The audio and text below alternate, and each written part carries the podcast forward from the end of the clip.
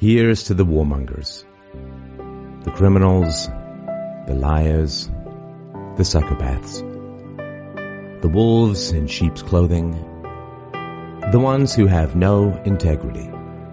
They're not fond of responsibility, and they have no respect for your rights.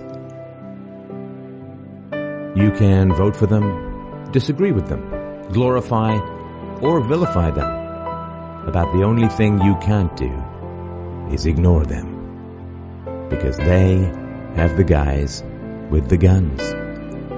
And they can have you arrested and thrown in a cage. While some may see them as responsible leaders, we see evil. Because the ones who are insane enough to think that they can rule the world are always the ones who do.